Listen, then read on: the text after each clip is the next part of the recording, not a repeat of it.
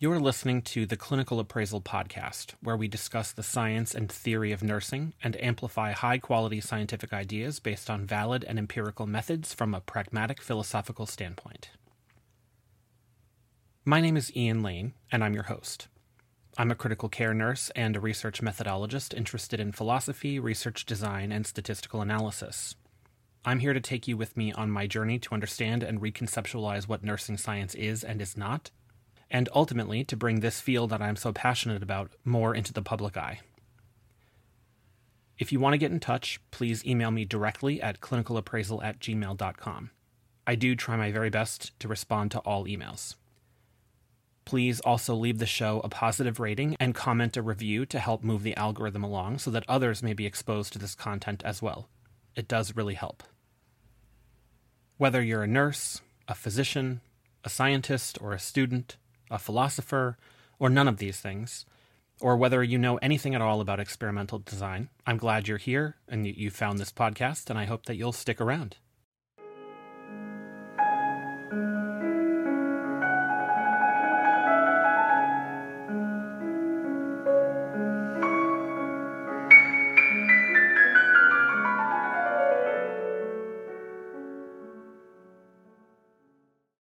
This little pod brief, as I'm calling it, is going to touch on two topics that I've been talking about with some folks this week.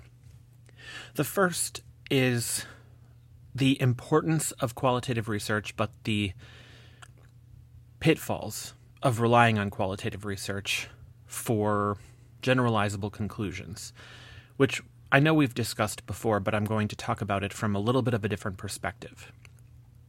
And the other point I'd like to discuss is the critical import of clinicians in evidence based medicine or evidence based practice broadly. In our case, evidence based nursing, and the importance of clinical nurses in that process. So let's start with what I think of as the simpler of the two, although it really depends on the perspective you have. So, in terms of qualitative research, I believe that qualitative research is crucial.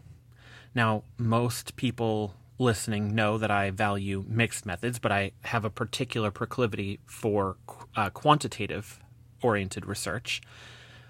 And one of the reasons, although this is one of many reasons, that I value quantitative research so heavily and so highly is because I think of quantitative research as cutting against our biases if well done, even when we wish that it didn't.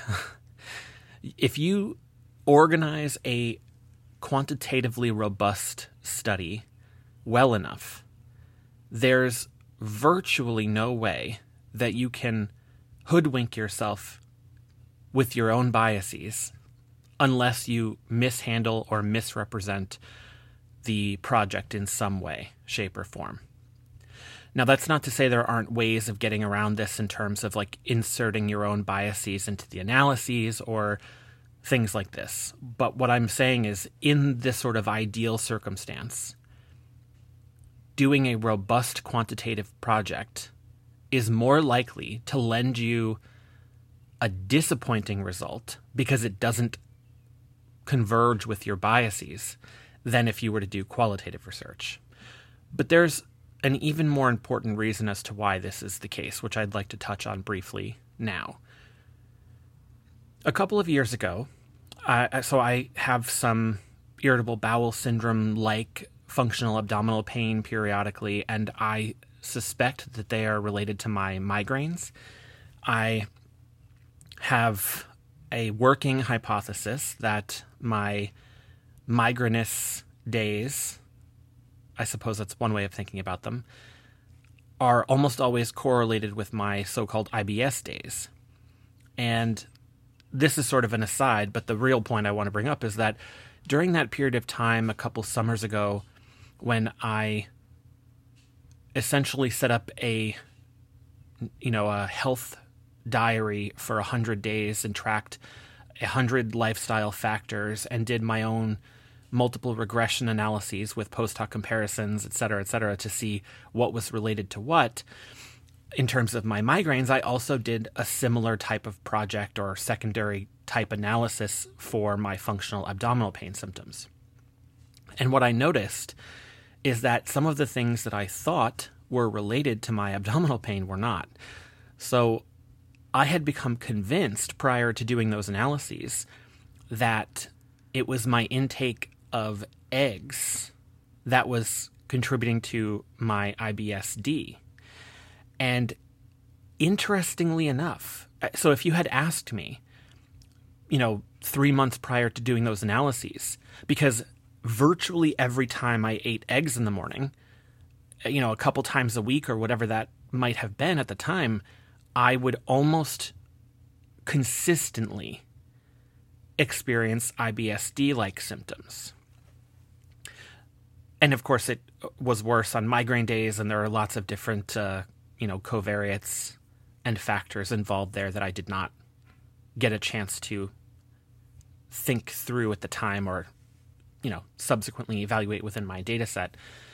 The point being, if you had asked me, I would have been convinced, and I would have convinced you, I might like to think anyway, that it was significantly related, the eggs were significantly related to my functional abdominal pain and my IBSD symptoms.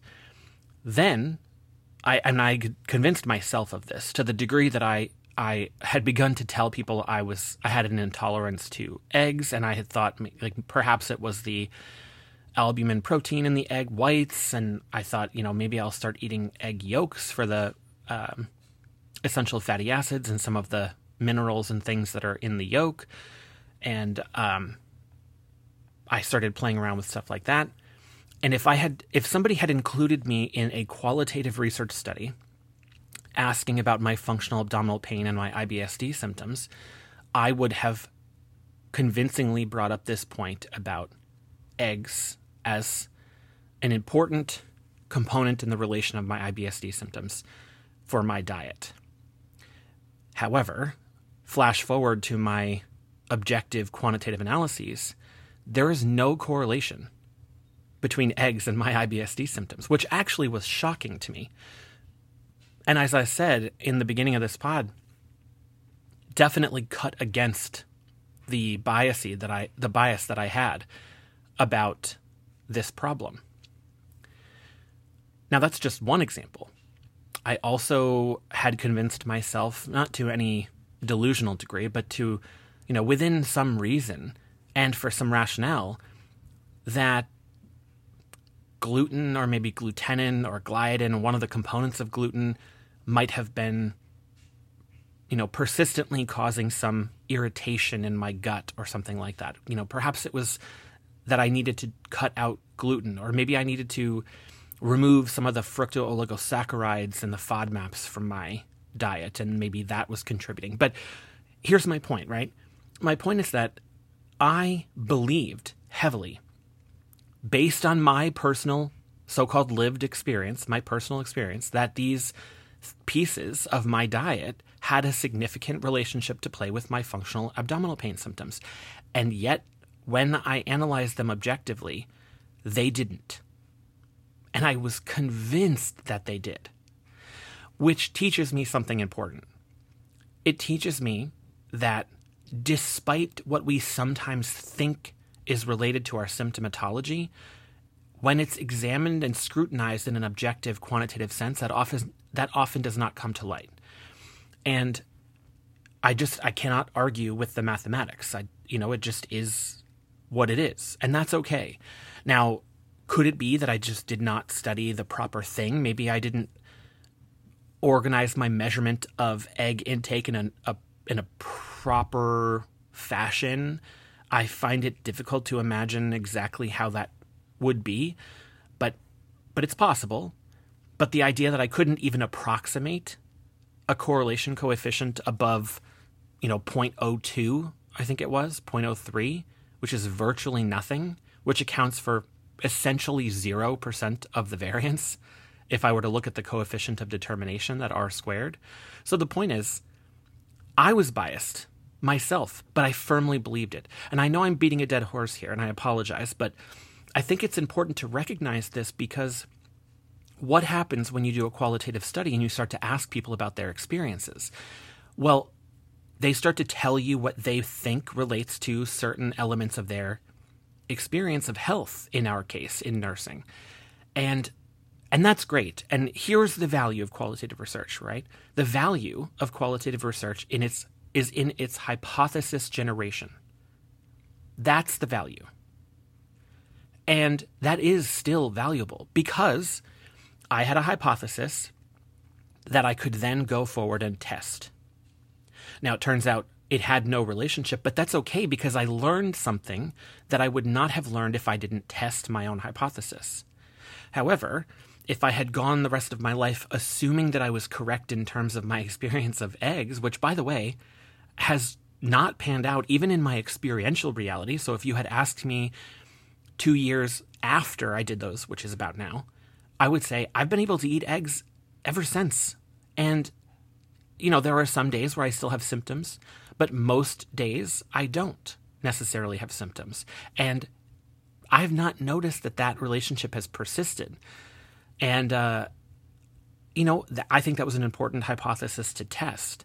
And so the value of asking me the question, or, you know, in my own uh, case, asking the question of myself and then testing it in a more robust quantitative manner, allowed me to critically examine whether or not there was any validity to that idea. And while I think there was validity to it, it turned out to be wrong. The point is that there are so many qualitative researchers now who who have gone beyond the hypothesis generation bit for qualitative research to then claim that they are able to extrapolate and generalize across people with their qualitative research and or to generate some knowledge, some objective facts about the state of the world or the state of health for those people, even.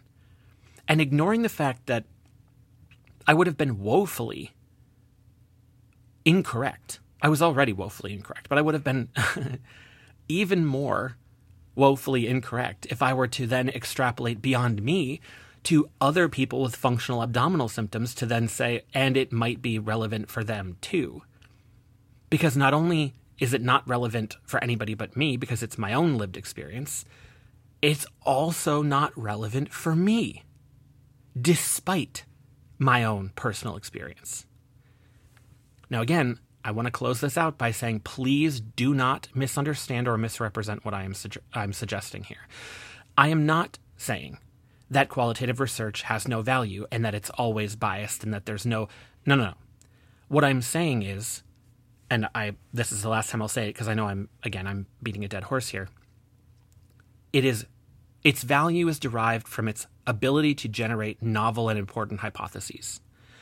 And then you have to test those rigorously and robustly with quantitative methods thereafter. That's the fact I'm trying to get across. So that's number 1. Number 2. I know people think of me as an evidence based practice guy, as somebody who's interested in the use and implementation of quantitative methods and and the like across medicine, nursing, psychology, et cetera, et etc. And that's true. I am that person. I am very, very skeptical of the old arguments about one's clinical expertise as the sole reason for them to administer some therapeutic, for example. And the and this gets very hairy in nursing and of course other professions as well, healthcare disciplines as well, where we have so many clinical interventions that we do on a really yeah, daily basis that we just have no evidence for that is passed down almost as if through old oral traditions, as if by fireside, that it's hard to know if we should ever do anything. And yet we have to because we are a practice based discipline. This, of course, also incites the passion I have for trying to increase the evidence based practice in our field because I see it as crucial, which I've talked about ad nauseum. I don't, I don't need to bore you about now. But what I'd say is while I am this person who values evidence based practice and the importance, the integral importance of facilitating scientific discovery within the healthcare professions, including and especially nursing, for our case. I would not contend that we should exclude the clinician perspective or that we should somehow relegate the clinician to a substandard role of just taking what evidence we have and implementing it at face value. First of all, I don't suggest anybody does anything at face value with the scientific evidence because the scientific evidence needs to be uh, interpreted properly and intelligently, and then really repackaged for each individual client. And here it really cuts to the point of what I'm trying to say. Evidence based practice is population based, and population health and personal health are not the same thing. And when I do a study of 45 people, let's say, and then I get some average population parameter estimates or some point estimate of an, effect size or something like this, right? That's an average. That's it's an average point estimate. Even if you expand that to be a confidence interval, let's say it's a 95% or 90% or 99% confidence interval, doesn't so much matter. You are still getting population level information because that's what statistics gives you. Now, statistical applications to biomedical sciences and nursing are and other healthcare discipline sciences are the predicate for our evidence base. But what that means is that if you were to look at individual level data points within those projects, you would see significant variation across individuals included in the study. And the reason I'm saying this and the relevance of what I'm saying now to the point I'm trying to make is that there is significant variation across individuals. And that matters when you're a clinician because you don't know whether the person you're treating falls at the average point, at the median, let's say. And if you look at a study, let's say it's on, you know, just to keep with the theme this brief pod, I guess, is functional abdominal pain symptoms, you don't know if they fall within the median of IBS symptoms. Or for this particular study you're looking at, maybe you're looking at uh, a, a, new, a novel medication for functional IBSD symptoms and it's you know some kind of new antispasmodic, let's say, and you see that this point estimate shows a, signif- a statistically significant and seemingly robust result at the average. But what if the person you're treating doesn't fit into that average, and let's say that they happen to be uh, Hispanic, um, male around, you know, 55. But the average in that study was a white cis female who was in her mid 20s. And let's say that it, it, also took into account socioeconomic status and she was in a sort of middle upper class range, and let's say he's not. Or let's say he is in an, an even higher uh, bracket. You know, the point is, because of the population based nature of evidence based practice and clinical research in healthcare, we are prone to, well, no, we have to use the evidence we have at our fingertips through these types of research studies and implement them in daily patient care. But the problem is we have to jump outside of the appropriate level of interpretation, which is the population average, to an individual patient. And every so often your patient will fall into the average for that type of that study for example but more often than not they won't fit the criteria for inclusion if they were to try to sign up for that study, which means that the study results are not going to necessarily apply to them. And here's what you need to know about clinical research.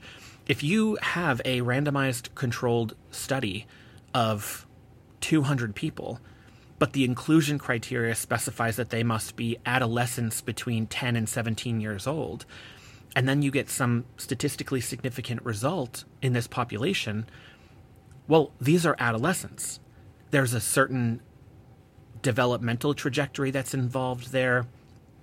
There are a host of different neurobehavioral components that might limit your ability to generalize the results to anything except for other adolescents. And so if you're 40, perhaps the results might have implications for you, but more likely than not, those results would not replicate in your age range, in your developmental stage. Depends, of course, what it is that we're talking about here. But there is such wide variation that you cannot rely exclusively on the population average. Again, I'm beating this into the ground, and I don't mean to be so redundant. But the point I'm actually trying to make here for this second piece of this brief pod is that the clinicians who are taking the evidence base and applying it to their patient population, they are required to use in a nuanced and sophisticated way their clinical expertise to guide their ability to implement and interpret the scientific evidence. It's also the case, and this is why I became a clinician before I continued on my path through scientific research, that clinicians have access to the most important questions. And that's actually the most important component of science is the ability to ask the right the so-called right questions. It is hard to know a priori what types of questions might be the most important in terms of results later on. However when you are working with clientele and you're face to face with a person who's dealing with something troubling and you start to see trends in your patient population you begin to become acutely aware of the types of questions that actually matter to your population. And this becomes a crucial element of your ability to delve into the scientific literature, even if you don't want to contribute to the scientific literature in any meaningful sort of knowledge generation type of way. Your ability to navigate the literature and then pull out relevant studies and then the requirement of you as a as an able sophisticated clinician to be able to properly interpret that in light of your particular client's needs is challenging but it's requisite we need clinicians in order to have true evidence-based practice as a scientist i can tell you there is no scenario in which the clinician's views are not pivotal it's absolutely paramount to have clinical expertise guiding our research questions and guiding the implementation and interpretation of our studies in light of their particular patients. That said, there are too many clinicians that will deviate so far away from what the evidence would indicate that we have to be very careful as clinical researchers and as clinicians more broadly when we're trying to understand the literature and how it how it may or may not impact our patient population or our specific patient in front of us.